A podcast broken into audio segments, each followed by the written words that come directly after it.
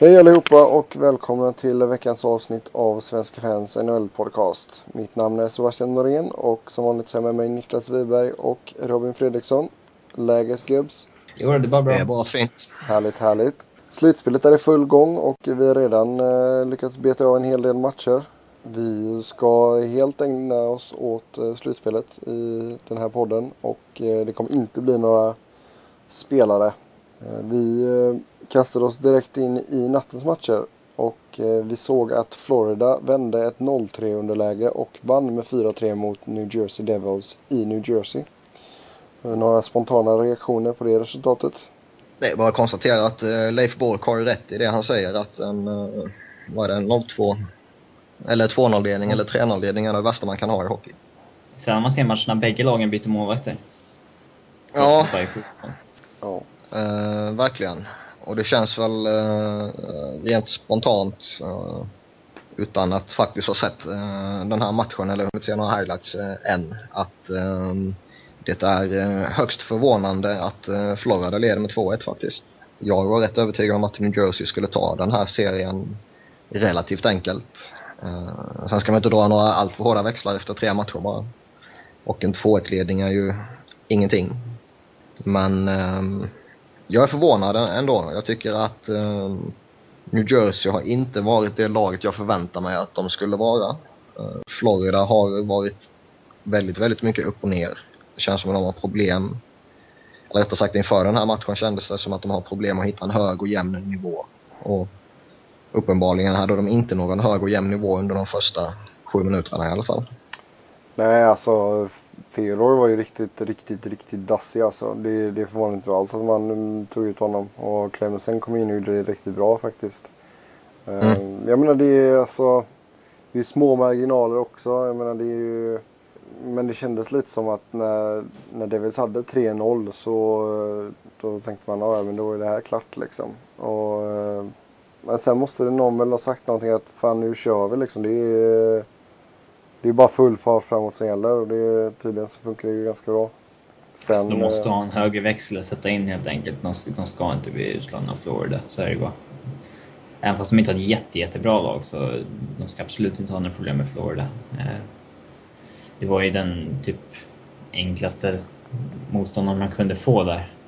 Jo men samtidigt så jag menar Florida det är ju första gången på länge man är i slutspel och allt det där och jag menar det De måste ju verkligen bara ge allt. Det, och jag menar liksom det kanske har varit så att man var Du vet man snackar om den här klassiska mättnadskänslan och du vet sådana grejer att man är nöjd över det man har gjort. Men menar liksom det är ju Tränaren har gett dem en rejäl spark i röven och säger att liksom vad, vad fan håller ni på med? Det är dags, vi liksom Fine vi tog oss till slutspelet men nu får vi fan till att göra ett avtryck här också liksom. Jo, absolut. Man ska inte vika ner sig rakt av sådär bara.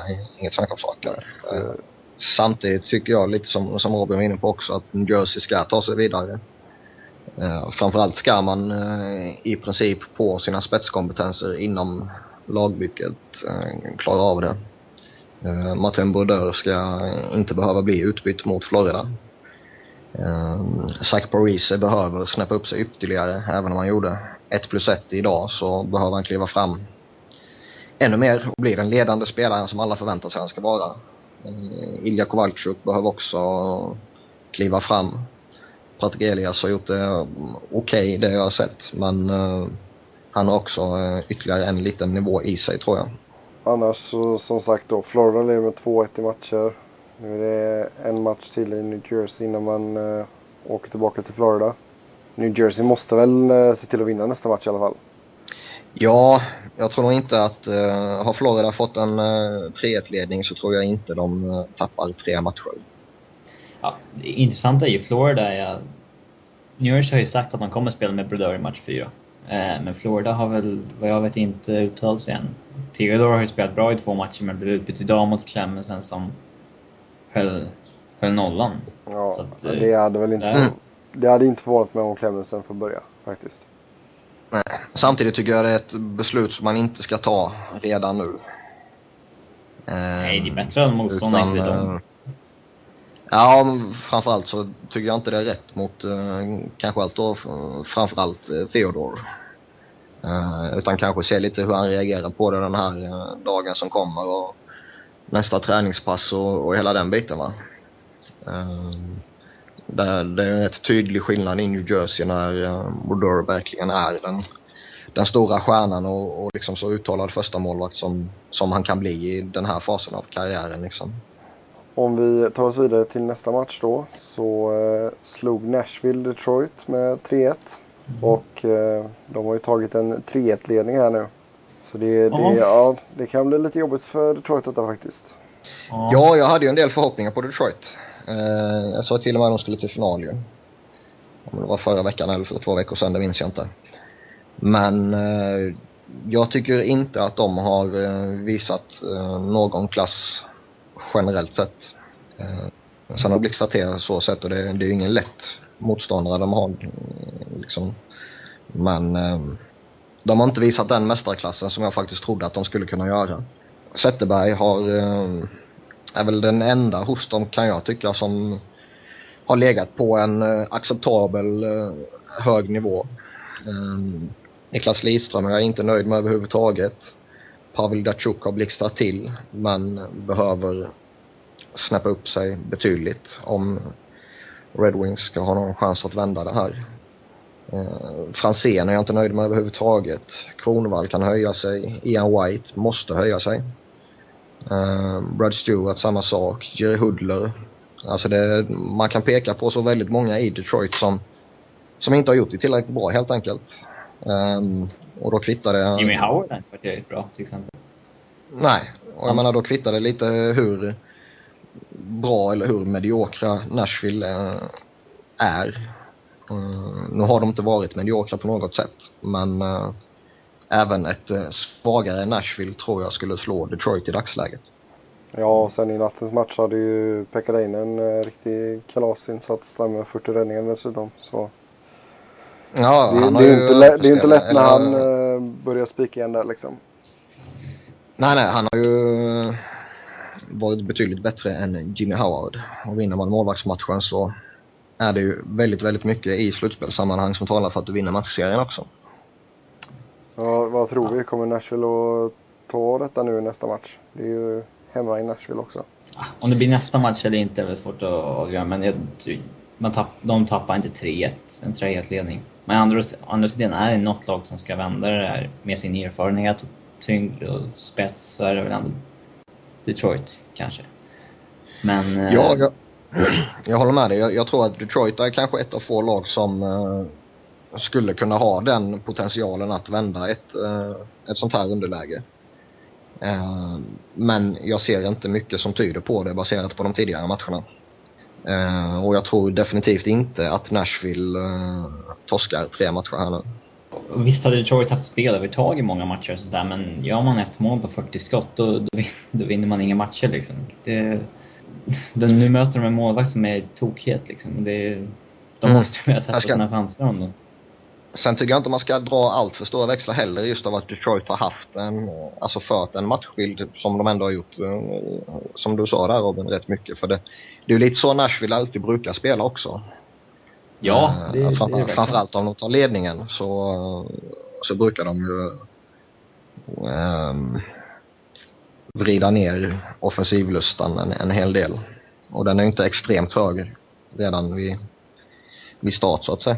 Alltså de släpper till väldigt mycket skott Nashville. Men det är inte så här, det är inte jättemånga riktigt kvalificerade chanser. Det är liksom mycket att Detroit tvingas dumpa in pucken ja, via Rinnes benskydd ner i hörnet och så här, så blir det ett skott på det. Det är inte så här, de kommer inte riktigt till de där jätte, jätte, jättelägena.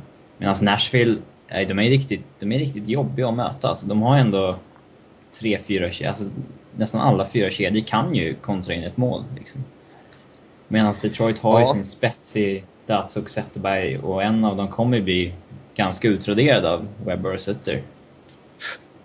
Däremot tror jag ju för, för Nashvilles del så är det nog väldigt, väldigt viktigt att eh, det är eh, några andra än Gabriel Bork, Kevin Klein och Shea Weber som börjar göra mål. Eh, de behöver få igång eh, en Patrik Hörnqvist till exempel som är mållös. Eh, de behöver få igång Martin Erat som är mållös. De behöver få igång Mike Fisher som är mållös. Eh, Andrei Kostitsin har gjort ett mål. han kanske behöver bli en ledande spelare om de ska gå långt. David Leguan som jag tycker har gjort en väldigt bra matchserie behöver kanske producera någon poäng till också. Alexander Radulov framförallt liksom. Um, Sergej Kosticin får vi inte glömma heller. Alltså det, ska de gå långt, vilket de, eh, alltså det har de potential för, då behövs det verkligen att de offensivt ledande spelarna blir de offensivt ledande spelarna också.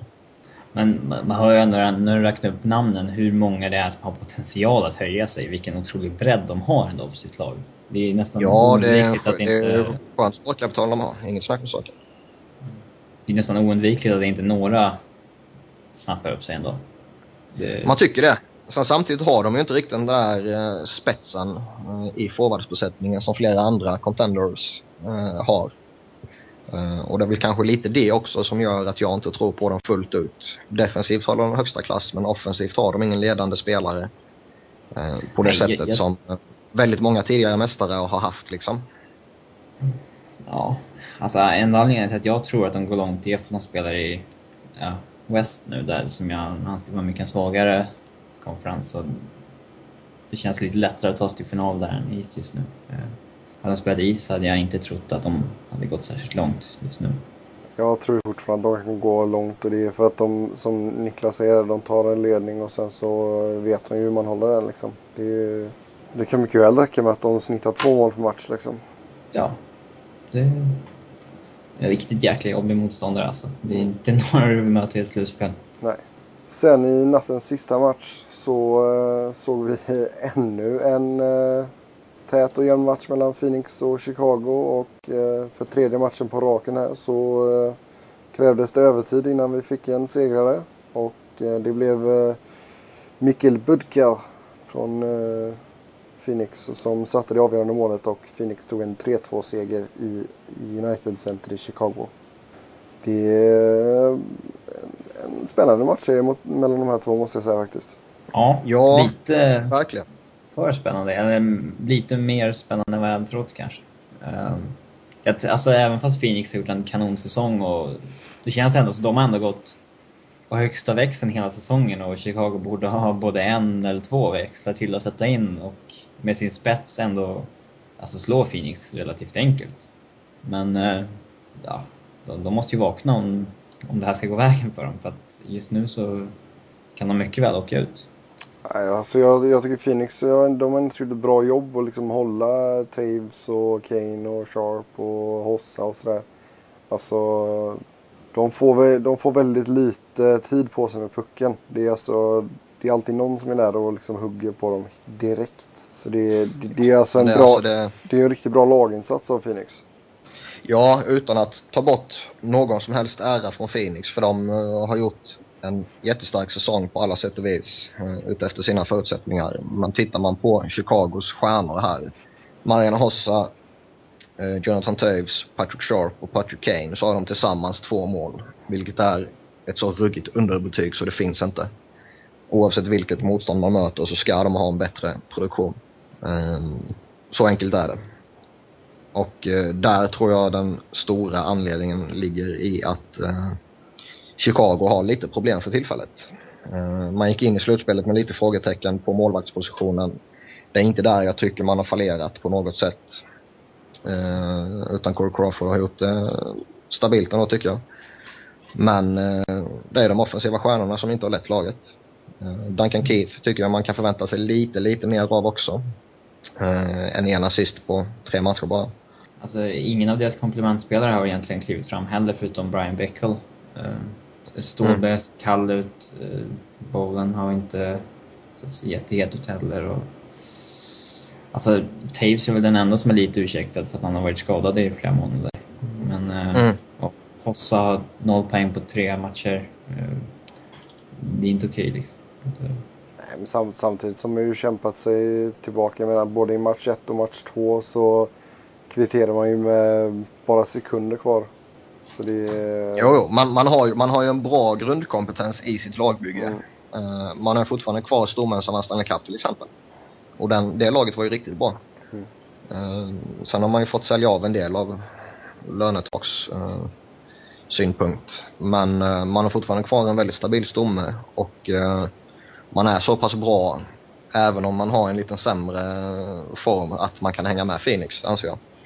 Mm. Men ska man kunna slå ett så defensivt skickligt lag som Phoenix så funkar det inte att dina stjärnspelare går utan mål liksom. Nej, nej absolut inte. Men jag tror ju alltså fortsätter det vara så här jämnt och vi får se fler övertidsmatcher och sådär. Jag tror lätt att den här serien kan gå till sju matcher. Ja, det, det, det, är väl den kanske som i dagsläget tillsammans med Washington och Boston känns som att uh, kan bli den absolut tajtaste. Mm. Sen, är, sen är det väl svårt att säga om vilka som kommer klara av att vinna serien. För jag, jag, just nu så känns det som att Phoenix har goda möjligheter om man fortsätter att spela så här. Sen får, sen ja. får man ju se vad som händer nu. För eh, vi, vi ska ju säga det att i matchen så körde Torres över Hossa så att det sjöng om det och Hossa fick köras ut på bår och grejer. Men vi ska, vi ska prata mer om det lite senare i eh, podden här när vi ska prata om alla avstängningar. Men det, det blir intressant att se hur det påverkar både Chicago och Phoenix. Jag tror inte det kommer att påverka Phoenix på något sätt överhuvudtaget för eh, Torres är en eh, begränsad spelare. Visst han bidrar med lite eh, energi och lite lite sånt va. Men eh, är det så att man börjar kollapsa om Rafi Torres inte är på isen, då kan man lika gärna lägga ner all verksamhet som finns i Phoenix liksom. Um, däremot kan det vara ett riktigt dråpslag för Chicago att tappa Marian Hossa som är, uh, när han är i allra bästa form så är han ju för det första väldigt rolig att se på och för det andra ett väldigt, väldigt uh, giftigt offensivt vapen. Jo men jag, visst, det är som du säger, liksom, allt hänger inte på Torres men Torres kommer med all säkerhet att bli avstängd. Sedan är Hansal skadad. Och så är Korpakoski skadad. Det är en så tre av dem eh, liksom, oh, topp top nio. Det, det jag kan, kanske skulle oroa mig över om jag varit eh, Phoenix-anhängare eh, på, på något sätt är väl kanske om det blir så pass allvarligt med eh, Hossa att eh, Chicago går i taket och eh, vill utkräva hämnd oavsett om Torres får en match eller om han får 20 matcher så är det inte Torres man ska ta ut hämnden på. Nej. Utan då ska man ge sig på en uh, Shane Doan, en uh, Ray Whitney, en Keith Jander kanske. Uh, eller Mike Smith igen, ja. som Shaw gjorde. Men som vi återkommer om den situationen då också. Va? Mm, just det här öga för öga-tänket. Jag säger inte det är rätt och jag säger inte det är fel. Det beror på hur man gör det. Men det är väl kanske snarare där jag skulle oroa mig om, om jag skulle vara Coyotes. Men sam samtidigt så... så sagt. Samtidigt så, jag menar Phoenix har ändå dominerat den fysiska delen i matchserien och jag, jag har svårt att se att Chicago ska kunna dunka tillbaka alltså. För det känns som fast att det, fast det, nej, där, pratar, alltså. där pratar inte jag om att ta det fysiska kommandot utan där pratar jag om att plocka en spelare rakt av. Ja. Och det behöver man ju inte ha den kompetensen för att göra liksom. Nej, nej, det är ju bara att få in en ful tackling. Det, det kan väl alla ja. göra. Ja. Visar ju ja. krita han kunde göra på Sedin till exempel. Ja, han är ja. inte en sån spelare i vanliga fall. Mm. Nej, men jag menar, det, där kan man väl ändå säga att nu vet Chicago-fansen hur det känns lite. Ja. Faktiskt. Jo, absolut. Ja, då eh, tänkte jag att då rör vi oss vidare till eh, de andra matcherna. De, eh, vi kan ju ta de som spelar i måndags först då. Eh, vi såg eh, Henrik Lundqvist eh, sin första nolla i detta slutspelet när eh, Rangers slog eh, Ottawa med 1-0. Och eh, de har en eh, 2-1-ledning nu i matchen, Rangers. Hur tycker vi att Rangers har eh, levt upp till förväntningarna än så länge? Ganska okej okay. är det väl att ta 2-1 match mot Ottawa, även fast Rangers kom etta och Ottawa åtta, så är det ju inte en enorm klasskillnad mellan lagen liksom. Det är, de ska ju inte svepa dem i fyra matcher, det tror jag inte. Men eh, det finns väl en, del frågetecken i Rangers med, alltså med poängproduktionen. Det är, det är en sån som Brian Boyle som har klivit fram mest. Sen så är det Gaborik har vi inte sett mycket av. Dubinski står på noll poäng. Eh, Derek Stefan står på noll poäng. Man kan väl kalla det sparkapital också, men eh, det finns många som inte klivit fram än. Men eh, Henrik har gjort sitt i alla fall, kan man lugnt säga. Ja, ja Hen Henrik Lundqvist kommer alltid ge Rangers chansen att vinna. Uh, om han sen ger dem chansen att vinna med 1-0 eller med 4-3 så att säga, det, det spelar mindre roll. Det, känslan är lite att han, han, gör vad som krävs för att ge Rangers chansen att vinna den specifika matchen. Uh, sen kommer han givetvis ha dåliga dagar också, men han har väldigt sällan åt helvetes dåliga dagar om man säger så. Mm. Och det blir som är hans styrka som målvakt också, att han har en hög och jämn nivå och kan blixtra till. Sen så tror jag att Ottawa inte kommer ha mycket att säga till om i det långa loppet. Uh, man kommer ta någon match här och där, men ser man på deras lag så har de inte ett lagbygge som är tillräckligt bra för att hota ett, ett lag av Rangers klass. Så enkelt är det. Framförallt inte nu om uh, Alfredsson också börjar försvinna så att säga. Ja. Det, ska, det ska vi också prata mer om när vi kommer till avstängningarna. Ja, det kommer till det som sagt. Och, ja. Men liksom Jason Spetta, han har gjort en jättebra säsong. Milan Michalek också. Eh, de har man inte sett jättemycket av i denna serien hittills. Eh, de behöver snäppa upp sig, de behöver leda laget. Sen tror jag att även om de leder laget så tror jag inte det kommer räcka för att besegra Rangers. Eh, men de måste visa de intentionerna i vilket fall liksom. Man, man ser ändå så att uh, Rangers har lite respekt för Erik Karlsson ändå. De har ju gått väldigt hårt åt honom. Ja, ja det är väl inte så också. underligt egentligen. Det är en slutspelshockey och de har en riktigt, riktigt spelskicklig back. Då sätter man väl, ligger man med mycket energi på att få bort honom. Alltså Ottawa har ju inget brett lag egentligen. De har, de har liksom spets i Alfredsson, Michalek, Spetsa och Karlsson typ. Sen är det rätt, eller väldigt tunt skulle jag vilja säga. Så det är inte mycket att neutralisera bort där egentligen. Så det är inte... Det är, det är rätt naturligt att man sätter en enorm press på Karlsson. Som är så ung och orutinerad också. Jag, ju, jag följer ju en del Rangers folk på Twitter och det är ju gnällts en del av att eh, Karlsson har varit lite mesig i vissa situationer. Men det är ju lite så han är också. Uh, utan att på något sätt kritisera honom för det, även om man skulle kunna slå ner väldigt hårt på honom för det. Men det är inte det det är inte där han ska bygga sitt spel på så att säga. Eh, utan han ska göra det han är bra på, framförallt som eh, en ung kille. Och eh, är det någon som ger sig på honom så ja, då är det upp till åtta för att stå upp för honom. Sen gjorde man det på väldigt fel sätt när Matt Carkner valde att stå upp för honom. Men återigen är det en situation vi kommer återkomma till lite senare. Uh, men som sagt, börjar Erik Karlsson spela ett annat spel än det som han har gjort denna säsongen och som har varit poängmässigt väldigt effektivt. Då kommer man inte få den backen som man vill ha. Om man nu vill att han ska spela på, på, på det sättet han gjort under grundserien till exempel. Mm. Det skulle kanske funka att göra om en, eh, om han skulle varit 29-30 och, och, i sin prime liksom. Mm. Eh, men i dagsläget så finns det bara en Erik Karlsson och det är den Erik Karlsson man måste se på isen. Då ska inte han ägna sig åt att börja veva och, och tacklas och, och på det sättet utan han ska spela sitt spel. Mm. Om man som sagt återigen vill se honom spela det spelet. Man kanske inte vill det. Men det är en annan diskussion som jag ser på det. Det funkar ju bra i grundserien så. Sedan så eh, tog Boston en 4-3 seger också då i måndags natt mot eh, Washington. Man har en 2-1 ledning där nu också i matcher. Eh, det var lite fram och tillbaka i den matchen där. En, eh, en hel del utvisningar också. Bland, bland, ja. bland annat så åkte ju eh, Bäckström på eh, matchstraff.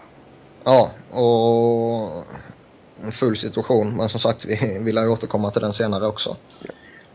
Um, men som jag var inne på tidigare, den här matchserien har potential för att bli uh, sju matcher lång. Och uh, det har ju varit tajta matcher hittills. Um, rätt underhållande matcher kan jag tycka också. Eh, Washington har väl börjat spela ett litet spel som jag personligen kanske tycker att de eh, man kanske bör spela som de gör men de har kanske inte riktigt ett lagbygge och kanske allt just för att spela det spelet. De är inte slutspelsanpassade tycker jag. Eh, Dale Hunter vill spela en hockey som som lagbygget som McPhee har satt på isen inte riktigt är homogent med kan jag tycka. Mm. Men nu försöker man lösa det på något sätt i, i, i slutspelet här och uh, det har inte gått helt åt helvete. Uh, däremot tror jag ju inte att man kommer att bli framgångsrik när, när det blir några liksom 1-0 matcher eller matcher med några få mål i bara. Utan det är inte det som Washington ska ska gå för så att säga. Utan jag, jag, tror att ska Washington ha någon chans i detta slutspel så, så måste Bäckström och, och Veskin och Seimin och, och Leitch och, och de här gubbarna se till att man gör mål. Mm. Även om det innebär att man kommer släppa in några mål också. Ja. Nej, det var väl nog väldigt viktigt att både Semin och Ovechkin fick göra mål där också. Mm. Sen är det ju lite intressant ur Bostons synpunkt om vi pratar produktion att eh, det inte är de stora stjärnorna som, som bär laget offensivt. Eh, utan det är Chris Kelly, det är Brian Rolston, det är Benoit.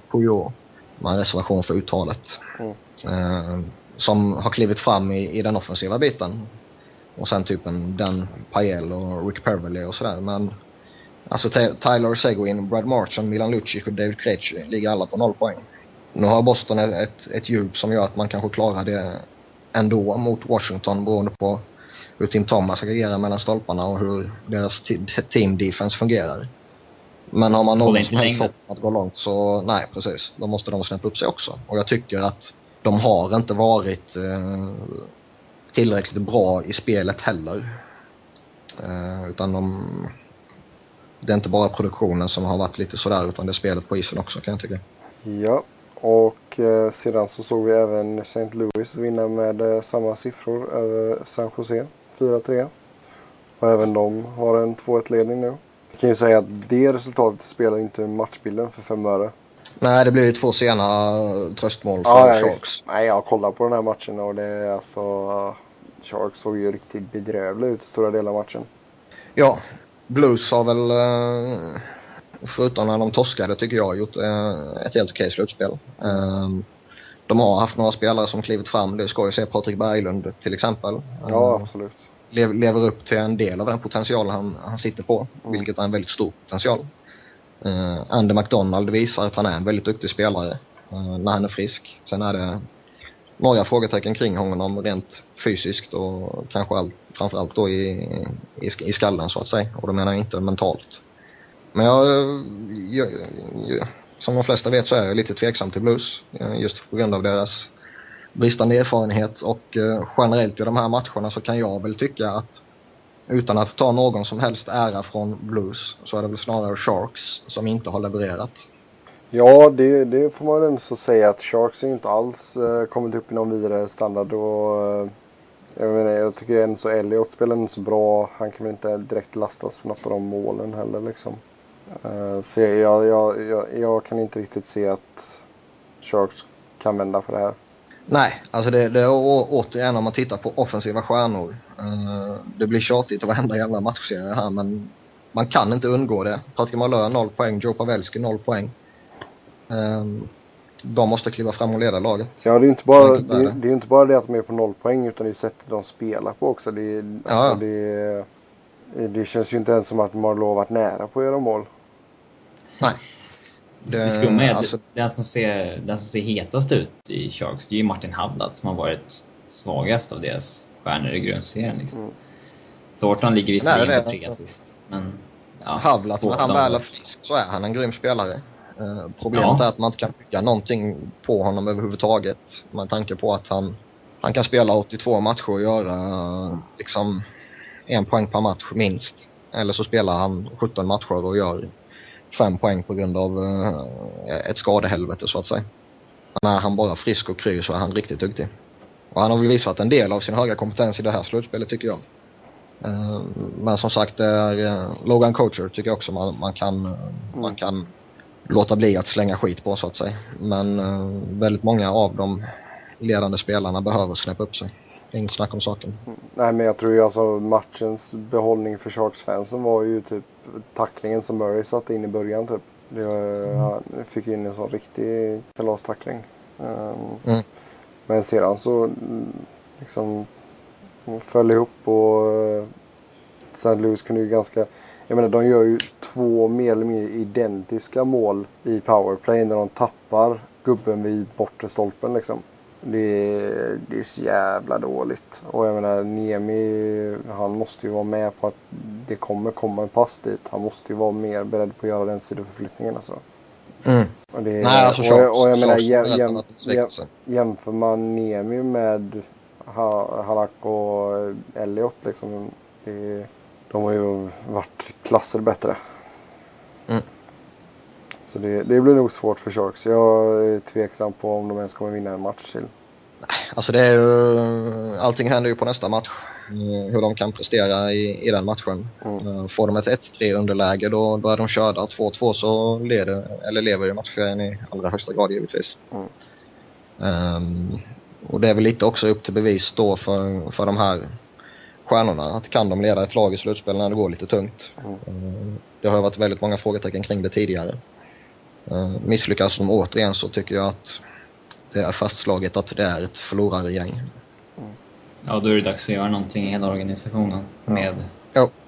de Ja, som och sen- ska alltså- vara deras franchise players. Alltså jag tycker det är ju det är ju för jävligt att spela så dåligt på hemmais dessutom inför fansen alltså.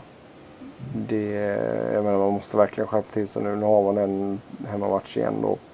På eh, natten till fredag. Ja.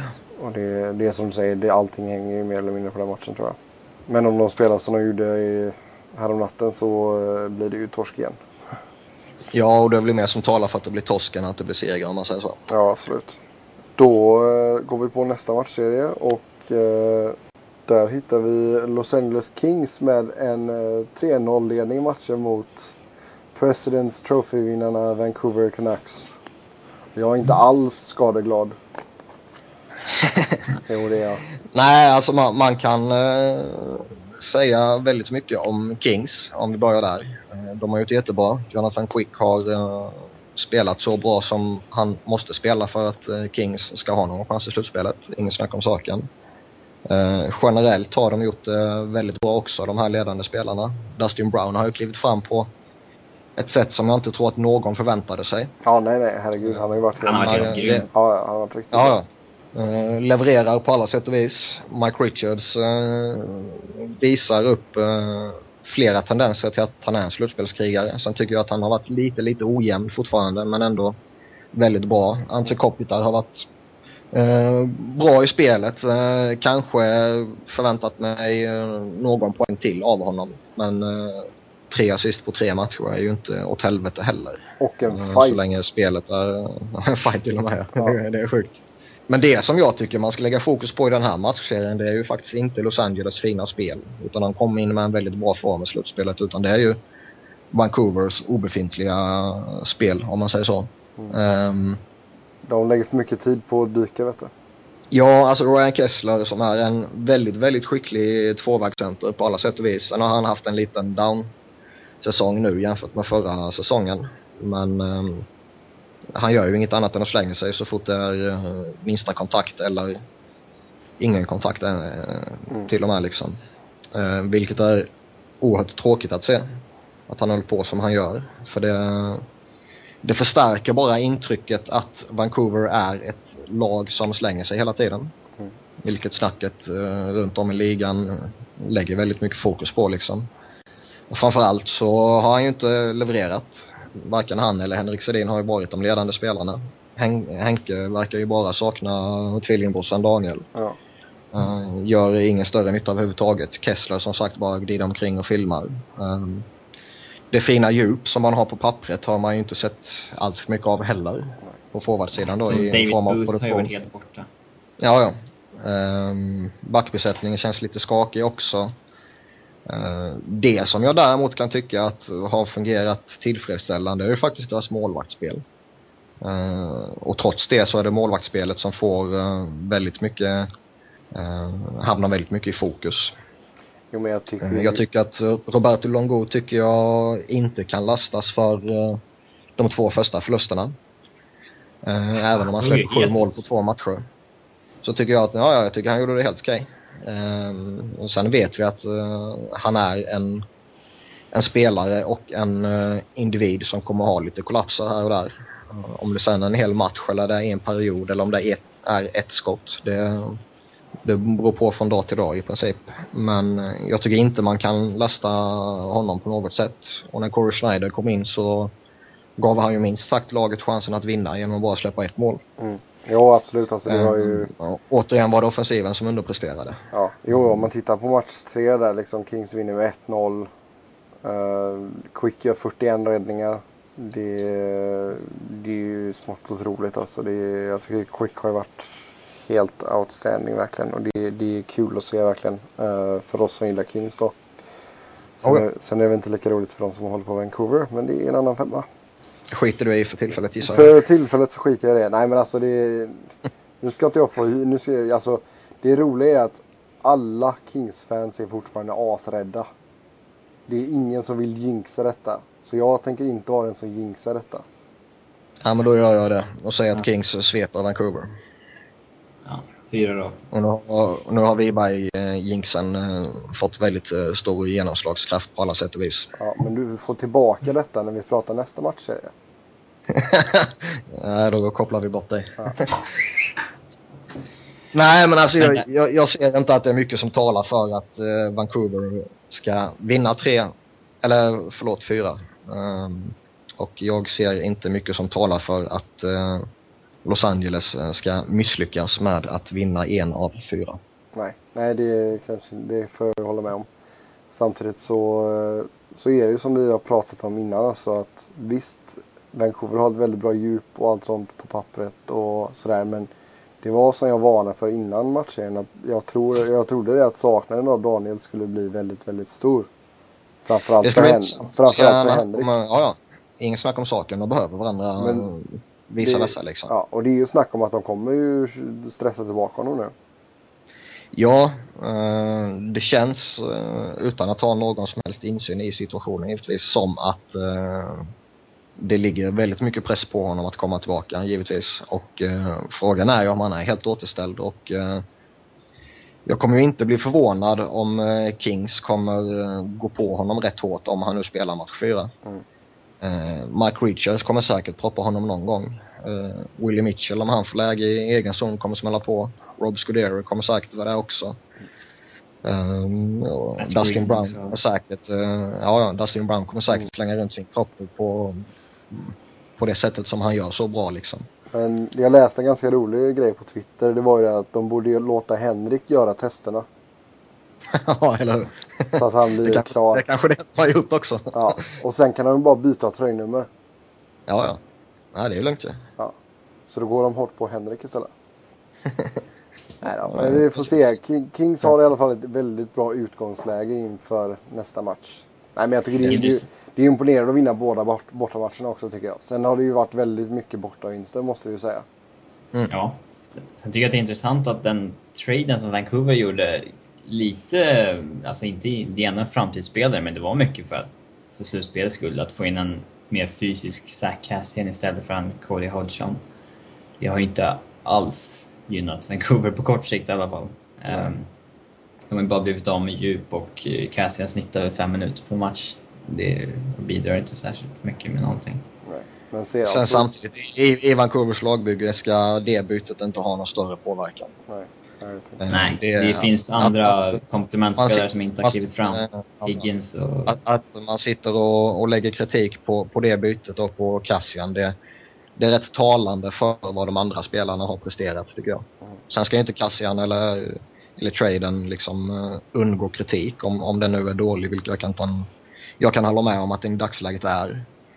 Uh, men det finns andra saker som uh, är betydligt mer krisaktiga i Vancouver. Ja, då rör vi oss vidare till sista matchserien här då. Och det är Philadelphia Flyers mot Pittsburgh Penguins. Och vi fick se ännu en eh, sjuk match här nu senast. Där eh, Philadelphia vann med 8-4. Och i match två blir det 8-5. Vad är det som händer?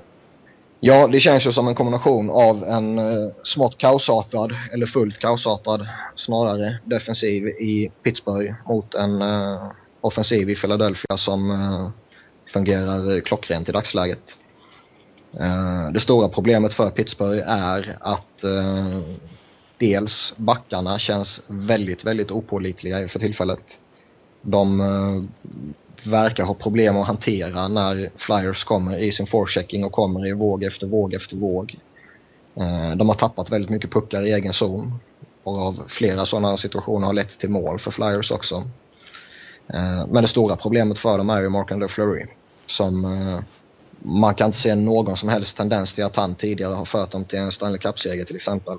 Han var väldigt bra under stora delar av grundserien tycker jag. Men eh, helt borta nu liksom. Han, eh, han lämnar returer som eh, alltså en division 3-målvakt här hemma i Sverige skulle få väldigt mycket kritik om han skulle lämna samma eh, sorts returer. Eh, få puckar i, i magen eller i bröstet och, och lägger ut dem på klubbbladet på, på en spelare i Philadelphia som öppet mål och bara sveper in den. Liksom. Eh, Slänger in den kan... i eget mål om det behövs också. Ja, slå in den i eget mål till exempel. Och, Får han den på benskydden så kan han inte styra ut dem i, i sarghörnet utan då hamnar de mitt framför kassen igen. Alltså det, han är så dålig som, som han bara kan vara om man säger så. Alltså den, den, den hockeyn som spelar gynnar ju inte någon av målvakterna egentligen. Den här tokoffensiven från bägge sidor där de bara kommer i anfallsvåg mot... Nej, nej, nej, verkligen inte. Uh, sen, sen, tycker jag att Ilja Bryskalov i, i match 1 och match 2 uh, var väldigt duktig även om han var hade några tveksamma ingripanden också. Men han gav Philadelphia chansen att vinna båda de matcherna, vilket i grund och botten är det viktiga. Ja, han har ju klarat av det bättre än Fleury. Eh, ja. Jag, jag, är övertygad men... om att Bryskalov inte kommer vara 85-procentig eller vad det blir i nästa runda om Philadelphia går vidare. Mm. Nej. Um, Sen var han lite tveksam i, i match tre här, inget snack om saken. Men han gjorde också några väldigt fina räddningar som återigen ger Flyers chansen att vinna matchen. I, I match två så räddar han ju Flyers kvar i matchen med plockhandsräddningen på Letang. Jag tror inte ja, att man kan orka ta sig upp från 3-0. Även som man gjorde det i matchen innan så tror jag inte man kan, att man hade gjort det då igen. Nej, verkligen inte. Han har ändå haft en avgörande roll.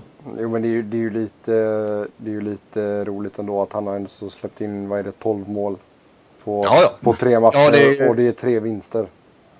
Ja, ja. Det är sjukt att sitta och bedöma en, en målvakt som, som har den statistiken som han faktiskt eh, ändå har. Liksom. Mm.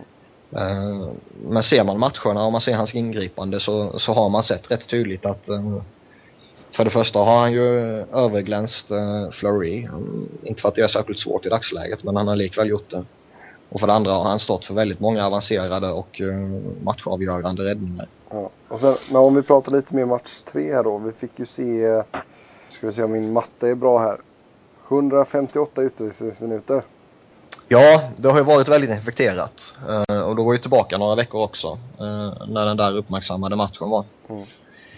Uh, och de här i lagen, de gillar ju inte varandra på något sätt. Och de har flera spelare som, som visar det också.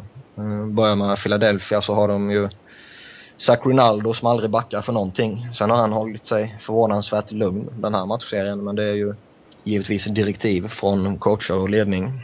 Uh, Scott Hartnell, Wayne Simmons, uh, Max Talbot, alltså Braden Chen uh, flänger runt och smäller på allting som, som finns liksom. Och, och ser man då på Pittsburgh sen så har ju de uh, Aaron Asham som vi kommer återkomma till lite senare också. De har Craig Adams, Derek England, alltså Brooks Orpik, uh, Matt Cook skulle vi ju nämnt för ett år eller två sedan. Säg inte Matt Cook nu tänkte jag säga.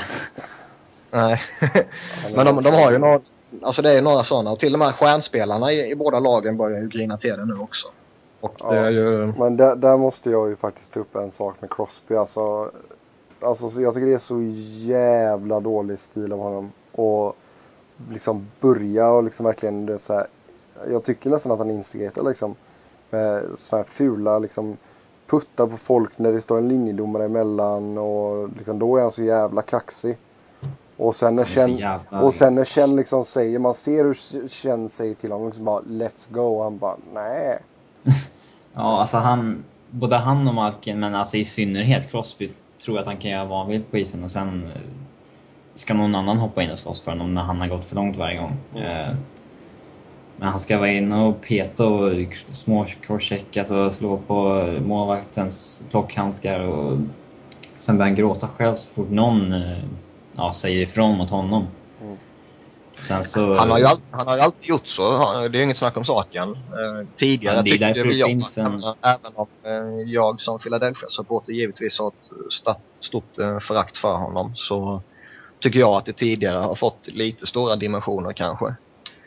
Eh, just snacket om... Det är världens bästa spelare. Att Ja. Det blir väldigt Sen har han ju en roll som lagkapten att tugga mycket med domarna och, och hela den biten och det kan man inte säga någonting om kan jag tycka. Sen hur han agerar mot motståndarna det, det tycker väl jag att uh, har blivit rätt tydligt i den här matchserien nu.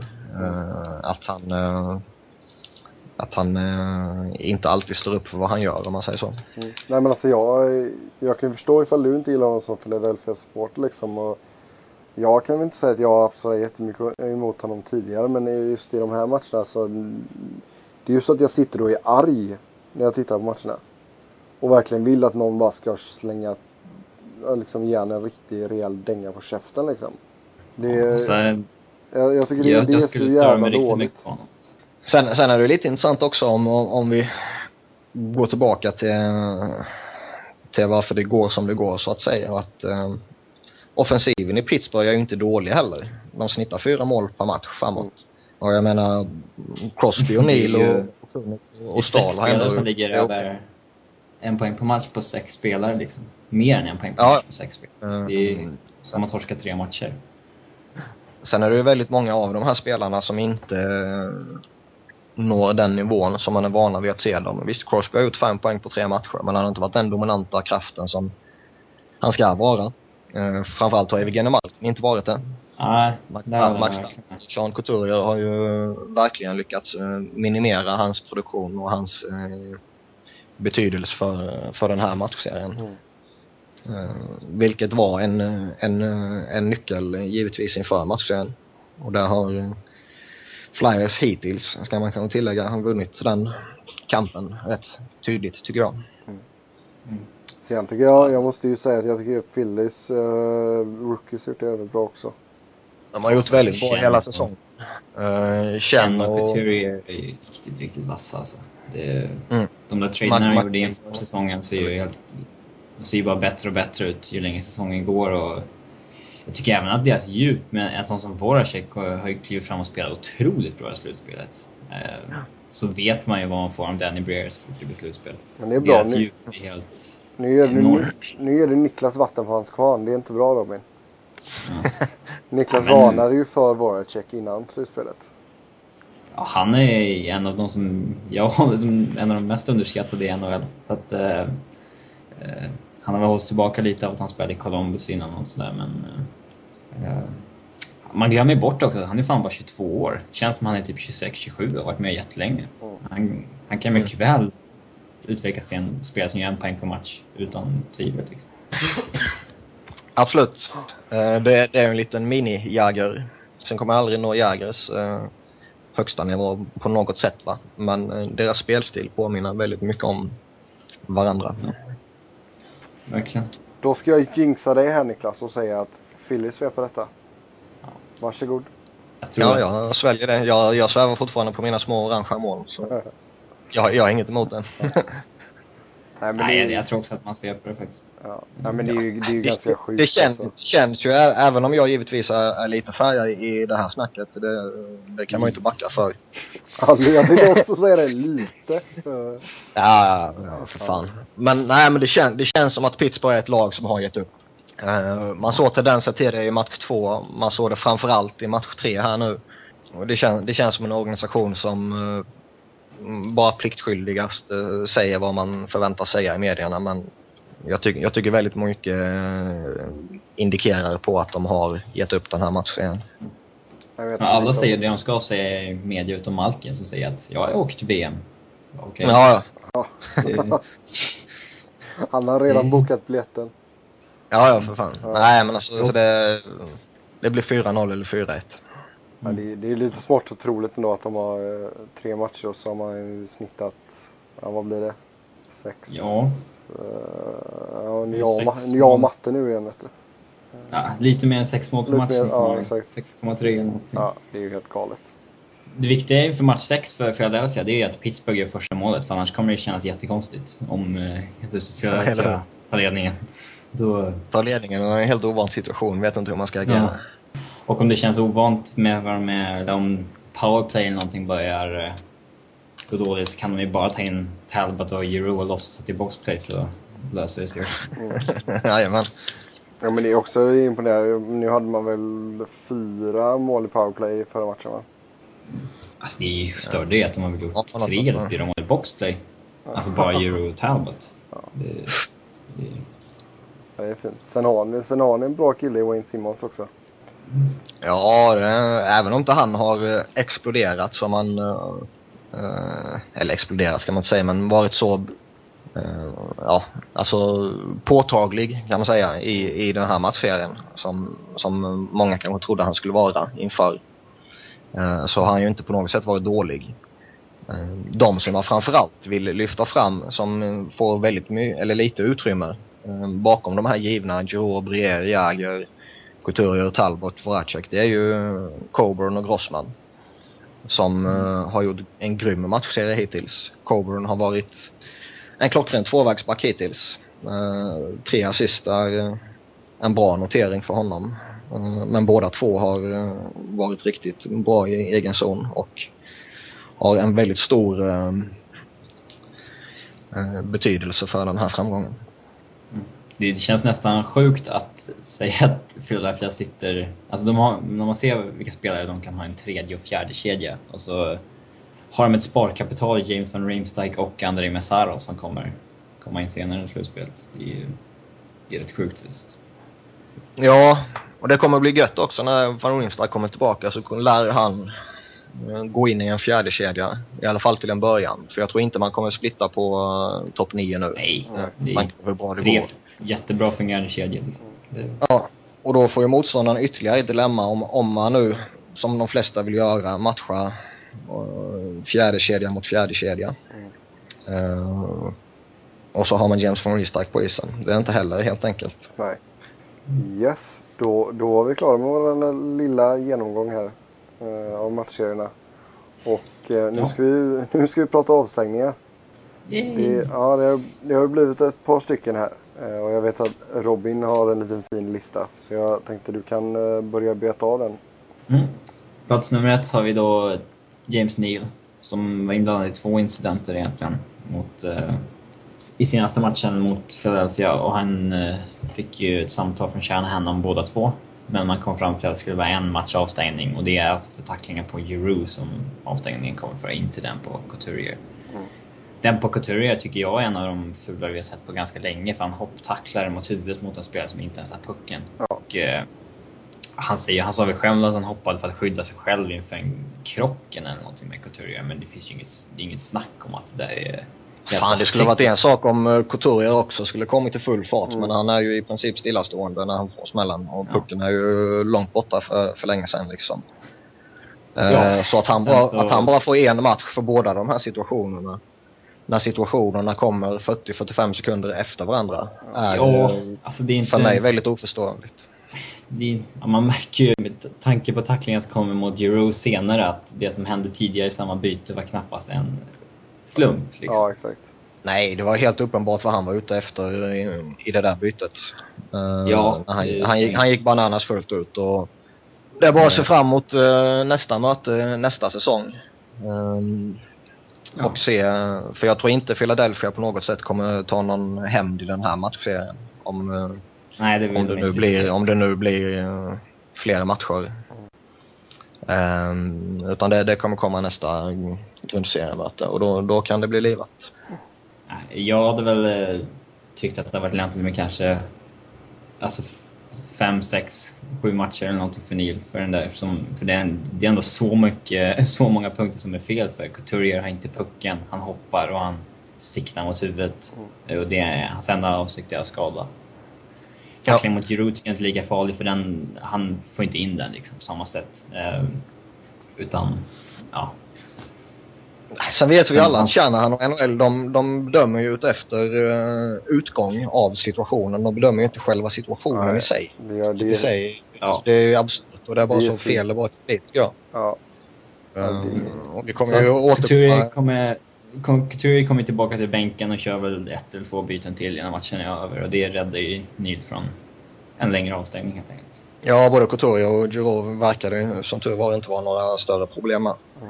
Mm. Um, men som sagt, i många situationer här som vi kommer att diskutera så är det ju alltså utgången är lycklig. Mm. Det gör att uh, bestraffningen blir uh, väldigt uh, liten om man säger så. Ja men jag tycker det, det är som... Jag, fel. Jag tycker det är utgången och vad som händer ska påverka Eh, blir det en skada, blir det en allvarlig skada ska bestraffningen bli hårdare än vad den blev från början. Men bara för att det inte blir någon skada ska man inte eh, glömma situationen. Klara stort sett helt. Liksom. En match, Ja. ingenting. För att eh, någonting som mycket väl hade kunnat ge någon en hjärnskakning som håller den bort ett år. Liksom. Nej, nej precis. Utan det ska vara intentionen man gör och den faktiska handlingen som ska bestraffas. Mm. Och sen när man har bestraffat eh, intentionen och handlingen då kan man titta på aha, vad blev utgången? Ja men han blev skadad i hjärnskakning, kan bli borta i några månader. Ja men då ger vi honom några matcher till. Mm. Jo men grej, Typ. grej, grejen är att det är som du säger, jag tycker det är helt absurt att man... För jag menar, det, det är som man, när man ser hans video eh, förklaringar på nhl.com. Alltså, andra grejerna alltid listar det är ju ifall spelaren blev skadad eller inte. Ja det är det Det, viktigaste. lägg, det läggs så stor vikt på detta och jag tycker det är, det är så jävla fel. Alltså jag, jag är så trött på att känna henne alltså. Mm. Jag, jag tycker, jag tycker det, är, det är så jäkla dåligt. Och det är, jag, kan, kan vi hoppa in på Webber här nu eller? Ja, bara kör. Ja. Ja. Alltså, ta handen bakom en annan spelares huvud och dunka in honom i sargen med ansiktet före. Ja, när matchen är slut. När matchen är slut och du får 2500 dollar i böter. Ja, alltså må många av de här situationerna som har uppstått i, i de första matcherna här är ju... Alltså hur man än vrider och vänder på det så är det ändå tacklingar. Karl Hagelin är en tackling till exempel. Ehm, Nils är en tackling. Ehm, Byron Bitts är en tackling. Ehm, Shaw är en det, tackling. det, det show är en tackling. Det är ändå hockeyplays Ja. som NHL brukar säga. Ehm, men att Tackling kan Weber alltid vara fel. Alltså om man eh, liksom... Ja, en tackling kan alltid feltajmas eller man kan... Ja. Alltså, det, men en tackling är liksom ändå en tackling. Det, det är en del av spelet. Ja. Men det Weber gör, alltså... Det är bara så fult och så dåligt och på alla sätt och vis bara pinsamt agerande. Oavsett, det, jag, det skulle vara en sak om, eh, om Henrik Zetterberg skulle eh, alltså ha, ha skadat någon spelare i Nashville eller eh, varit ett riktigt svin och, och liksom eh, gett sig efter eh, Shea Weber hela matchen och, och, och med massa slashings och massa crosscheckings och hela skiten. Men det har han inte gjort ju. Visst det var en liten situation innan men alltså ingenting som berättigar att man tar tag i någons huvud och dunkar huvudet in i sargen. Ja, och det där Eh. eftersom de, eftersom de bedömer det på skada så eh, liksom, hade Zetterberg legat kvar och de tog in samma bår som de tog ut Hossa med liksom. Och, eh, så kommer man på reprisen Sam- och han tar tag i hans huvud och dunkar in det i sargen. Då hade, hade det ju suttit där med 10-15 matchers avstängning. Liksom. Ja men sen samtidigt säger ju Shanahan att han övervägde en match. Men när han fick reda på att Zetterberg eh, inte blev skadad så, så skippade han det. Ja, det så Då är frågan, skulle är han sjukt. skadad skulle det bara varit en match då också. Det är sjukt det. Vilket i sig är helt absurt. Men det, jag tror mycket av detta beror ju på att det står Webber på hans tröja. Ja, det är klart det gör det. absolut. Och det, hade det, det, varit en det är också så Paul jäkla Gill eller någon fysisk back så hade man ju ja, statuerat exempel direkt. Liksom. Jo men hade... hade Men alltså, sen, men sen samtidigt, alltså, här har vi en rätt skön övergång in i, i Matt Karkner, vad han gör. Mm. Ehm, för där, det här är Karkners situation. Han, han, han ger sig efter Brian Boyle, trycker upp honom mot sargen och dunkar in något slag i huvudet på honom. Boyle visar tydligt att han varken vill eller faktiskt har möjlighet med tanke på hur Karkner går in i situationen, att han inte vill ta fighten där. Han hade ingen skyldighet att ta fight heller. Nej, nej, nej, nej. Kar- Karkner sliter ner honom på isen och han ligger där så får han in ytterligare en handfull eh, slag mot huvudet innan både domarna och, och övriga spelare kommer och, och slänger sig över dem. Eh, men alltså i Karkners del så är det, alltså han är ju så nära en goal man kan komma och eh, för en försvarare så att säga. Ehm, och det, det, det han gör, Karkner, det är ett rent överfall. Han smäller på, eller går efter honom, smäller på honom. När han ligger så slår han honom klockrent i huvudet. Och flera gånger till och med. Rent överfall. Och ehm, nu har han i och för sig inte blivit avstängd på det sättet. Nej, nej, ingenting. Nu har han i och för sig inte blivit avstängd tidigare. Men han har ett rykte om sig och han har ett agerande tidigare. Som gör att han bara kan få en matchs avstängning för det är helt sanslöst. Mm. Visst, Boyle hade eh, varit på Erik Karlsson eh, under matchen till exempel. Eh, Men inte på något sätt fult på det sättet. Karlsson har fått en tuff behandling, ett snack om saken. Men ingenting som berättigar att någon hoppar på dig och, och liksom Alltså det skulle vara misshandel ute på gatan. Mm. Samma sak med, med Weber. Ja. Eh, sen sen Ja. tycker jag att den jämförelsen är inte alltid klockren. Nej. Nej, vad som händer isen och vad som händer på gatan. Men alltså de här två situationerna är så pass otroliga att... eh, Det är inget med hockey. hur Alltså, det det, bara, nej, ingenting överhuvudtaget. Och återigen, jag skulle kunna acceptera ett sånt påhopp och jag skulle till och med uppmuntra ett sånt påhopp om Weber, eller förlåt, om Z eller eh, Boyle faktiskt hade gjort något riktigt jävla fult i en annan situation. alltså, om, om eh, markera liksom. Typ som Ja, ja, och, ja, om Boyle hade gått in och, och sänkt eh, Spetsa med någon riktigt ful sak till exempel. Då skulle jag också skicka kakorna på, på Boyle och med direktiv att plocka den jävlen. Alltså, inget snack om saken. Öga för öga. Det, det, det tycker jag är glasklart. Eh, sen kan man diskutera om det är rätt eller fel, men det, det är en diskussion som jag inte tycker vi ska ta nu. Nej. Ehm, men Nej, den som här sagt, en situationen tackling, som, en tackling kan alltid vara fel, men bara obefogade överfall, det är liksom... Sånt ska ju bara bort liksom. Det, Ja, Finns ju- alltså med, med tanke på att Karl Hagelin, visst, en armbåge är en armbåge och armbågstacklingar ska man ta bort eh, på alla Mm. sätt och vis. Men Hagelins eh, tackling på Daniel Alfredsson känns mer, som vi var inne på lite tidigare, en lite feltajmad tackling av en rookie.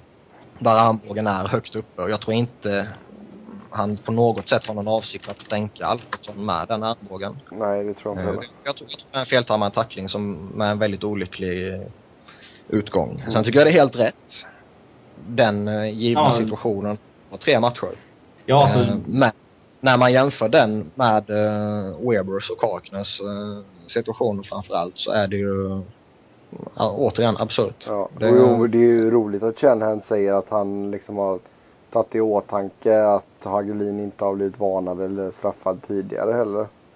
Ja, ja. Så så om det- han skulle fått som om han skulle varit bötfälld till exempel eller varnad tidigare under säsongen skulle han fått fler matcher då. ja, alltså Ja. jä- jämför men- Hagelins tackling med Nils tackling, och Neil har ju varit avstängd tidigare.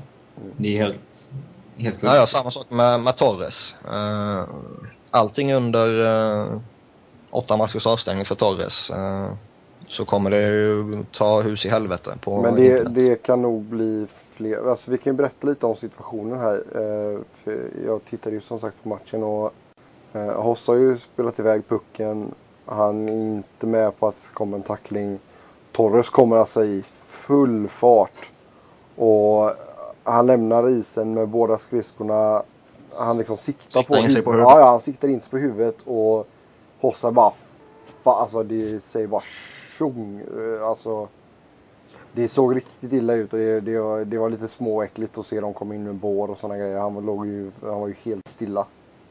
Alltså, jag, jag tyckte Eh. tacklingen var väldigt lik den som Neil delade på Couturier. Men enda skillnaden var att Couturier ja, efter en stund på isen kunde resa sig och sen komma tillbaka in i matchen. Ja, Skillnaden var fast Torres kommer i mycket högre fart. Ja, och pucken Och jag- är, jag, försvinner i Couturiers fall lite tidigare också. ja, Men i jag, övrigt så är det, det är en axel i huvudet framifrån, han hoppar. Eh, pucken är egentligen inte där. Eh, visst, Torres har lite högre fart än Neil, men Neil sätter ändå full fart också. Så jo, att, eh, men alltså, jäm, alltså titta på dem igen alltså. Och sen Torres är ju lite bitigare än vad Neil är också. ja, Och det är Ja. alltså, alltså eh, nej, det, det var riktigt, riktigt, riktigt fult gjort av Torres. Det går inte att förs- försvara på något sätt. Det konstiga, Nej, alltså det, det- konstiga är att ingen av domarna tar en nej det var ju utvisning. inte utvisning för. Nej, det blir ingen utvisning. Och alltså Hossa, det, han fick åka till sjukhuset. Tydligen så kunde han åka därifrån sen på eget, egen maskin så att säga. Men eh, jag menar, det spelar egentligen ingen roll även ifall Hossa kommer tillbaka till nästa match. Det kommer han inte göra. Men jag tycker ändå så att Torres ska få en rejäl avstängning för det han har varit avstängd två gånger tidigare under eh, en period på, jag tror det är 13 månader. Och han Ja, har- och han några har- böter och däremellan några också. böter och några varningar och sådär. Och det är alltså... Nej, det är, tio matcher skulle inte förvåna mig överhuvudtaget. Sen känns det ju också som en tidsfråga bara innan någon annan spelare eh, plockar Torres eh, riktigt saftigt. För han är en full spelare, han har en full historia. Ja, ja absolut. Han har inte alltid kontroll på vad han gör när han kommer i sådana här situationer. Och han tänker inte alltid vad han gör. Eh, Så han, han har eh, ett pris på sitt huvud, det har han. Och det är bara en tidsfråga innan någon plockar honom riktigt allvarligt tror jag. Nej, för det är så, Ska vi, eh, såg man ju redan när han var i Vancouver liksom. Ja. Ska vi hoppa på några av de andra namnen på listan? Ja, vi- Eh, ja. Vi har ju nämnt Hagelin lite snabbt där så det, det är väl inte så mycket att säga Ja, mer om. vi, Det, vi har tre, fyra kvar. Ja. Eh, Aaron Ashams crossking på Braden Chen till exempel.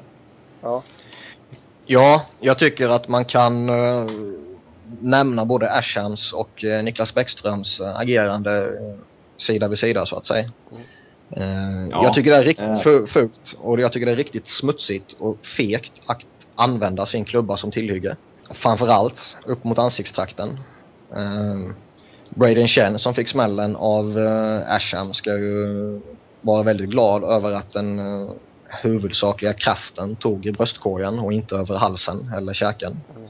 Och jag tycker att Niklas Bäckströms agerande mot Rick Beverly inte var lika... Det, det var inte lika illa men... Eh, Nej, de står ju ändå men- still. men ändå inte- Asham kommer med fart och crosscheckar honom i ja, halstrakten typ. Eh, Och Asham är ju alltid en spelare som jag har respekterat för just hans hårda och schyssta spelstil. Men här är det inget han har snack ju om att varit gick avstängd. Nej. Eh, har aldrig varit full på det sättet utan en, en hårt arbetande snubbe för en fjärdekedja som kan fylla på i under en begränsad tid i eh, topp 9. Men som han spelar där en längre tid blir eh, tydligt att han inte klarar av det. Mm. Men eh, en spelare som alltid arbetat väldigt hårt, alltid har eh, spelat väldigt hårt men uh, schysst. Men det här är eh, ett väldigt fult agerande. Och han fick ju fyra matcher, vilket... Eh, alltså fy, fyra slutspelsmatcher är ett rätt hårt bestraffning. Vi vet att ligan eh, ser ju slutspelsmatcher som betydligt mer värdefulla än grundseriematcher och det kan jag tycka är rätt också. Eh, men jag tycker eh, fyra matcher, eh, ja, det är väl en okej bestraffning för det med tanke på att Chen inte blir skadad. Och då med tanke på vilken vikt ligan ligger, eller lägger vid eh, utgången av alla situationer. jo, då känns ju fyra matcher helt okej faktiskt. Då känns det rimligt. Mm, sen kan jag tycka det är att tabu också blir blir det- det... med klubban liksom. Eh. Ja, eh, det, det är inte alls vackert. Uh, Bäckström, visst han har fått väldigt mycket smällar av Boston-spelarna i den här matchserien och det är ingen tveksam, eller tveksamhet överhuvudtaget att de siktar in sig på honoms huvud, eller på hans huvud och vill få bort honom ur matchserien. Jag skulle också gått väldigt hårt åt honom om jag vet att han precis har kommit bort från en skada. Precis som jag vill att Philadelphia ska gå väldigt mycket hårdare mot Sidney Crosby till exempel.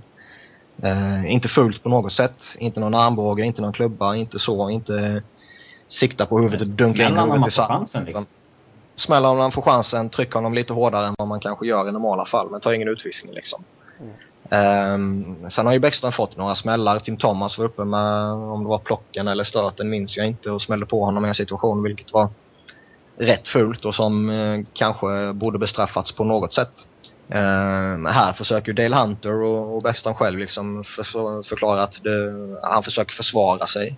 Men man försvarar sig inte med att trycka upp klubban i ansiktet på en motståndare. Det är en sak om han kommer i full fart med klubban i högsta hugg. Mm. Då skulle jag kanske också slänga upp klubban och, och däcka honom. Men eh, det gjorde han definitivt inte i den här situationen. Nu har jag fått en match i väntan på eh, ytterligare beslut så att säga. Jag kan Alltså, tänka det, mig att han det, får... blev bara, det blev bara en match för, tror jag. Alltså det är bekräftat nu? Mm. Ja. Nej men alltså det är, det är återigen lite star treatment. Sen var inte den jättefull heller men eh, en Nej, annan det, är så spelare... här, det är ganska ofta det står, när man står och trycker, alltså man står och crosscheckar varandra mot bröstet ungefär framför mål till exempel efter, någon, efter en blockering. Så, där, så kan det ibland ta lite högre än vad man, för att man, Ja. Alltså man, man kan ju få sina egna armar upptryckta när den andra crosscheckar tillbaka liksom. Ja absolut, absolut. absolut. Men jag, jag, jag kan väl känna att en match eller två skulle vara rimligt i det här fallet. Vi har två situationer kvar. En med Byron Bits i Vancouver. Hans boarding på Kyle Clifford. Mm, Eh, Den var inte snygg. Två matchers avstängning för det. Ja. Nej, den är inte vacker på något sätt och klockrent uh, huvud bakifrån in i sargen. Ehm, Hade det Ser varit man en det- grundserie hade det varit fyra matcher kanske. Nu vart det två. Ja. Och det, ja, se- ser man på hur uh, Shanahan agerat tidigare situationer, eh, sen om man gillar de situationerna eller inte och hur han ser på de situationerna, det kan man diskutera. Men här tycker jag i alla fall att han har följt eh, hur han agerat tidigare. De här två matcher för honom.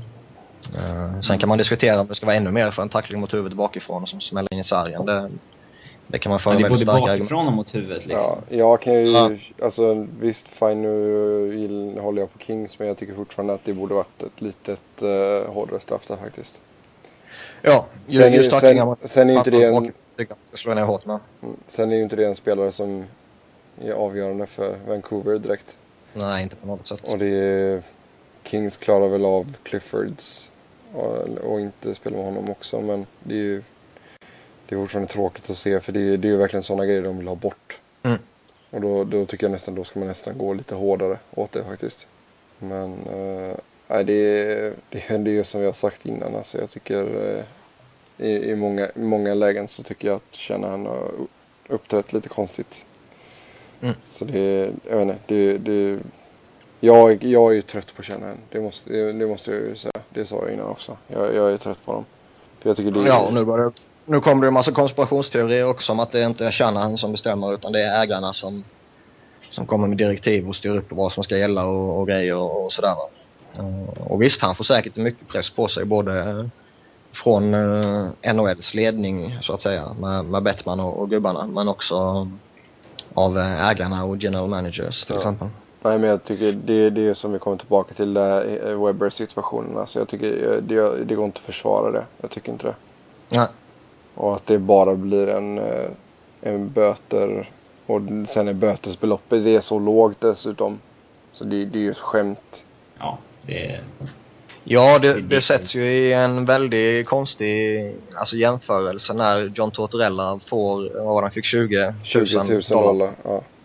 För att han har gnällt ut lite efter, ja ja. Ja. Eh, Han sa att eh, Pittsburgh är gnälliga liksom.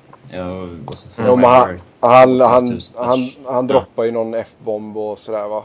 Och det ska, man, det ska man väl inte göra. Men jag menar 20 lök. Ja, ja, för, för det.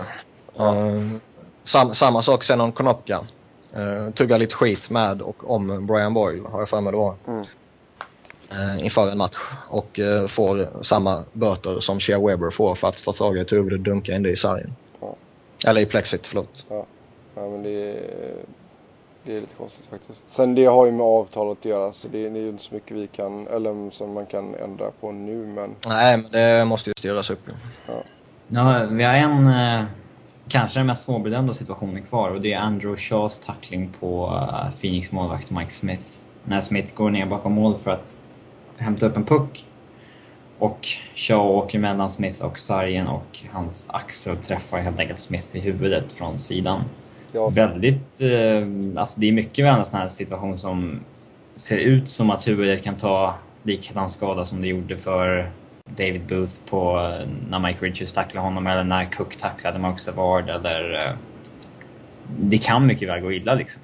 När huvudet får sin sån där smäll. ja, Ja, och det är sannolikt inget snack om saken om att den situationen leder till att Rafi Torres gör vad han gör mot Hossa. Eh, just som jag var inne på, lite öga för öga att eh, ska de plocka eh, våran, en av våra viktigaste spelare som Mike Smith ändå är. Han har varit jättebra den här säsongen. Ja. Ehm, så, så, plockar de en av, av våra spelare och det är ett agerande som, som jag köper och som jag skulle uppmuntra också om Max Smith skulle blivit riktigt skadad. Eh, nu spelade han i natt ju och vad jag har förstått det på honom så var det inga större problem Nej. med honom heller. Jag tycker den här situationen med, med Shaw eh, är riktigt ful. mm, Jag ja, tycker att en målvakt ska vara tacklingsbar när han går ut och lämnar sitt målområde och till exempel spelar pucken bakom mål. Men han ska givetvis inte vara det när han står med ryggen till och spelar pucken. Alltså även om han var tacklingsbar så tar jag all kraft på huvudet. Och Ja, exakt. Ja, ja. Det, det, är inte ja. som, eh, det, är- det är inte som med Ryan när Lucic tacklade Miller för då Nej. är det ändå eh, axeln mot axeln och Miller får sin jävla skjuts av alltså själva impacten av Ja. att han väger Ja, och 30 kilo här, mindre. här är det ju liksom, eh, här är det Han inte tar ju all kraft på heller, huvudet. nej, nej, här är det inte heller någon, någon snack om att Shaw bara försöker alltså slänga sig själv in i sargen för att stoppa pucken som Smith försöker skyffla iväg. Det är ju rätt Nej, tydligt det att han det kommer in. borde göra egentligen, logiskt. Ja, han kommer i en, en saftig fart. Han kommer eh, i en väldigt skarp sväng runt målburen så Smith har ju för det första inte någon chans att se honom och för det andra så ser man ju tydligt att intentionen är att smälla Smith. Jo, för det är ju det. Visst, det det, skulle Smith eh, vara borta ur matchserien, ja då skulle Chicago sannolikt gå vidare. Ja, absolut. Ja, ja, herregud. Ja. La Barbara. Så det, Barb.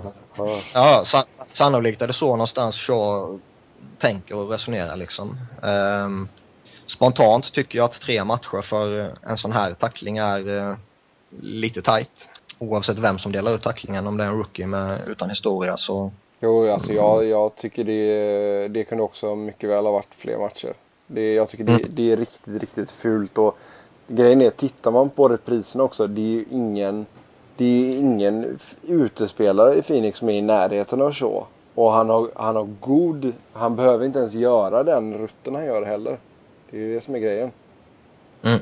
Han skulle mycket väl kunna vika av åt andra hållet eller någonting. Man ser ju ändå så att Smith kommer spela pucken åt, det, alltså åt vänster med så att säga. Ja. Så det är, det är sjukt onödigt och all kontakt är med huvudet. Sen har det varit jättemycket snack om att Smith ska ha förstärkt situationen eller filmat rent utav. Nej, det kan jag inte tycka att han gör det för att fan, man har ju sett um, alltså, tacklingar som tar likadant mot huvudet som spelare fortfarande är borta för liksom, Mm. som Mark Savard. Jo, men det, är alltså, det var mycket snack jag, jag, jag, jag tycker aldrig, eh, oavsett vilken spelare man pratar om och vilken situation det än är som uppstår, så tycker jag aldrig man ska anklaga någon för att filma med- när det med all tydlighet är en rätt kraftig smäll mot huvudet. Man kan aldrig veta hur ont någon får. Liksom. Nej, alltså okej om det är någon tripping eller hakning eller, eller någonting då, då kan man slänga mycket skit på spelaren som, som överdriver situationen. Ehm, men en smäll mot huvudet med den kraften som Shaw kommer. Visst, Smith mm, kan mycket möjligt ha legat lite extra på isen. Han, eh, Det kan ha överdrivits lite i, i tugget efteråt och, och hela den biten. Fine, låt så vara. Men eh, Men han har ingen tror- aning om Sett- att nej, jag, jag, jag tror inte det är så satt, sett till vilken smäll han faktiskt får. Nej, nej alltså, jag, jag säger inte det heller. Utan det var, ju- det var mer vad jag såg på Jo, jo. framförallt Twitter då. Där det var alltså ä, även alltså journalister för Chicago tidskrifter och sådana grejer som tyckte att han, liksom att han, han filmar. Det, jag tycker det är, det är väldigt konstigt att man kan skriva en sån grej faktiskt. Ja, Det, för det hade, varit he, det hade varit helt andra tongångar om det hade varit Crawford som åkt på den tacklingen. Ja, eller någon, eh, alltså typ eh, Henke Lundqvist eller någon sån här riktig målvaktsstjärna liksom. Då, ja eller Hossa. eh, ja, alltså det är ju... Sen är det lite grann... Shaw behövde väl inte... Alltså, han kunde väl åka ganska lugnt utvisning, eller ut från matchen efter det. Det var ingen som flög på honom va? Uh, Nej, det var ju lite gruff efteråt men eh, jag tror det var hyfsat lugnt i och med att Smith verkade vara okej. För det, han låg väl kvar rätt länge på isen när läkare kom in och... Ja, han låg kvar ett tag och ville väl se till att allting var okej antar jag. Eller då som eh, Detroit, eller Chicago eh, supporterna ville då att han filmade. Eh, men eh, ja, det är en bedömningsfråga och det, det är som du säger där, Niklas. Det, jag tycker inte man ska eh, anklaga någon för att filma när det är, eh, huvudkontakten sker mot huvudet liksom. Nej, nej precis. Så det, jag är bara glad över att det inte liksom, det, det kunde ha slutat riktigt illa tror jag. Verkligen.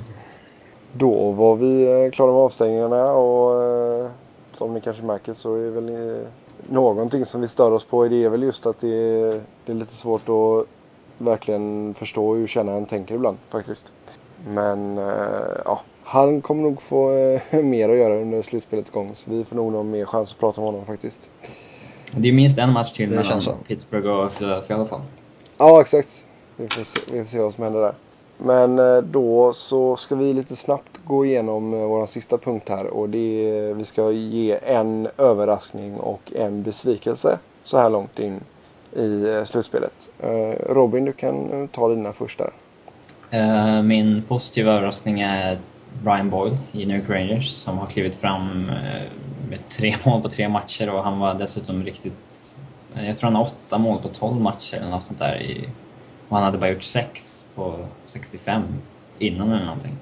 Och det har ändå varit väldigt avgörande för Rangers nu som har vunnit eh, ja, två, tre matcher och flera storstjärnor har inte klivit fram än. Mm. Och Brian Boyle var nog inte någon de räknade med skulle kliva fram och stå för avgörandet i många matcherna. Mm. Um, och min negativa överraskning är såklart Marc-André Fleury som har... Han är inte ens 80-procentig efter tre matcher att inte ens vara 80-procentig, det är det är helt stört verkligen. Ja, det är ju det som Niklas sa där också att man, man ser ju inte att det här är en spelare som har fört ett lag till en cup innan. Ja, Niklas? Ja, besvikelsen som jag ser det är Niklas Lidström.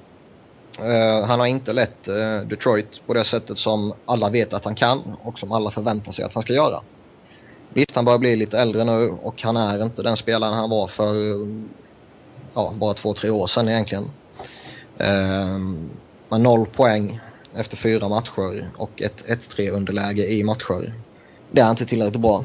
Ehm, jag håller honom fortfarande i normala fall som en av ligans bättre backar. Både i egen zon och, och framåt. Men ehm, en stor del av Detroits uteblivna framgångar mot Nashville beror på Niklas Lidströms agerande på isen. Han är, eh, man ska säga det, han är väl inte dålig på det sättet. Men uh, han är inte heller den slutspels Niklas Lidström som han behöver vara och som vi har sett honom i princip varenda år tidigare. Uh, min väldigt positiva överraskning är ingen mindre än uh, Kevin Klein i Nashville. En back där, hyfsat stor, 24, 27 bast. Men har väl inte riktigt någon dundersuccé tidigare säsonger. Uh, varit en, en helt okej okay pålitlig back så i, i en backbesättning som får väldigt lite medialt utrymme om man säger så bakom Ryan Suder och Shea Weber. Men uh, klivit fram och gjort två mål på fyra matcher här. Varav ett har varit matchvinnande och har uh, varit väldigt pålitlig över hela isen i allting han gör tycker jag. Och han, jag ska säga det att Nashville har ju saknat Hal Gill också i hela matchserien. Eh, vilket har gjort att eh, en sån som Kevin Klein har, eh, att han har klivit fram har fått ännu större betydelse. Ja, det är imponerande gjort faktiskt. Min överraskning är eh, Los Angeles Kings. Nu jinxar jag mitt eget lag här säkert bara för det, men... Eh, vi får hoppas det. Ja, nej. Det får vi inte alls hoppas. eh, Alltid, ja, nej, men jag, nej. Nej, nej. nej, men jag tycker det, det, är imponerande hur man ens har en, en 3-0 ledning mot ligans bästa lag i grundserien. De vann en President's Trophy Vancouver liksom. Så det är, att ta båda bortamatcherna där, det, det tycker jag är riktigt starkt gjort. Och eh, eh, liksom, även sättet man har gjort det på tycker jag. Och eh, det som vi pratade om innan här, Dustin Brown har kommit igång och Quick storspelar. Och det, eh, det, det, det, det har varit riktigt kul att kolla på Kings faktiskt. Mm. Sen, sen, sen är man ju alltid lite pessimistisk när det kommer till sitt eget lag, speciellt Kings då. Um, man har en historia av att lyckas ställa till det för sig själva. Men eh, än så länge så har de i alla fall varit en väldigt eh, positiv överraskning. Eh, min besvikelse så här långt har varit eh, domarnivån i vissa matcher. Jag tycker det har varit flertalet matcher där domarna har tappat kontrollen över matcherna. Inte minst då i eh, Philadelphia Pittsburgh-serien. Då han borde ha gått in mycket tidigare och styrt upp det hela. Och eh, även match två mellan eh, San Jose och St. Louis så tycker man gör eh, bedrövligt jobb. Så det, och sen det, det, jag menar, ta bara en sån grej då som vi såg i natt här då, Torres tackling på Hossa. Det, det står en domare, nej, inte mer än tre meter ifrån alltså. Det, han får ingen utvisning. Jag tycker det är helt otroligt. Och, eh, Chicagos coach eh, Quenneville han, han var ju helt rosenrasande efter detta. De intervjuade ju honom på bänken under matchen. Han bara, alltså jag fattar inte, det är pinsamt liksom. Fyra, fyra domare ser inte detta. Det, det är under liksom. Mm. Så eh, domarna har varit en besvikelse och jag hoppas att de eh, skärper till sig för det, det är inte de som ska avgöra matcherna utan det är spelarna ute på isen. Vi får inte glömma det heller som kan vara väldigt lätt att glömma är ju att domarna spelar ju faktiskt, eller spelar, men är ju också faktiskt eh, ute efter att gå så långt som möjligt i slutspelet. Ja, ja absolut. Eh, så de har ju en press på sig, dels från sina överhuvuden så att säga, men också på sig själva. Mm. Och tar du många felbeslut, eh, eller är rädda för att ta beslut, så eh, kommer du sannolikt inte gå hela vägen. Så det, det kan vara en väldigt konstig situation som uppstår i slutspelet också. Mm. Jag försvarar inte deras agerande på något sätt, men jag tycker ändå det är viktigt att ha det i bakhuvudet när man pratar domarnivå. Jo, jag förstår ditt, slutspel. jag förstår ditt resonemang där men det är, det är ju, de har ju kommit i fokus i liksom, i liksom all the wrong reasons som man säger. Ja, ja. ja, ja. Och det, det är ju inte bra. Det, det, det, jag tycker inte det gynnar inte spelet. Verkligen inte. Och eh, med de orden så tackar vi för oss. Eh, vi kommer att komma tillbaka senare i veckan med tanke på att det är så, så väldigt många matcher. Så vi kommer att vara tillbaka igen på, eh, på fredag redan. Då, då vi har sju nya matcher att snacka om faktiskt. Så det, det är mycket hockey nu. det kanske är påfrestande för vissa förhållanden. Men jag har en fru som är förstående i alla fall så det är tur för mig. Eh, som vanligt så vill ni köta hockey så är det bäst att ta kontakt med oss via Twitter. Mig hittar ni på Seb Noren i ett ord. Niklas hittar ni på Niklas Wiberg i ett ord. Niklas med C. Och eh, Robin hittar ni på R underline Fredriksson. Fredriksson med två S. Eh, om det är någonting ni vill att vi ska ta upp eller något sånt här så är det, det är bara att skriva. Så eh, ska vi se om vi inte kan lyckas baka in det i kommande program. Eh, tills vi hörs igen så får ni eh, ha ett par riktigt sköna hockeydagar här nu. Eh, vi hoppas att det blir bra matcher och eh, vi vet ju som sagt att eh, Philly kommer svepa Pittsburgh. så eh, vi, vi hörs igen på fredag. Tills dess, ha det gött. Hej! Hej! Nej.